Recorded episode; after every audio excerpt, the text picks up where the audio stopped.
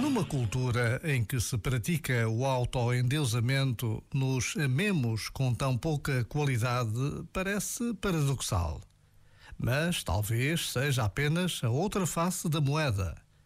A nossa essência é de natureza divina, mas se nos tomamos como deuses na terra, tornamo-nos como diabos. Ficamos dominados pela sombra da natureza humana.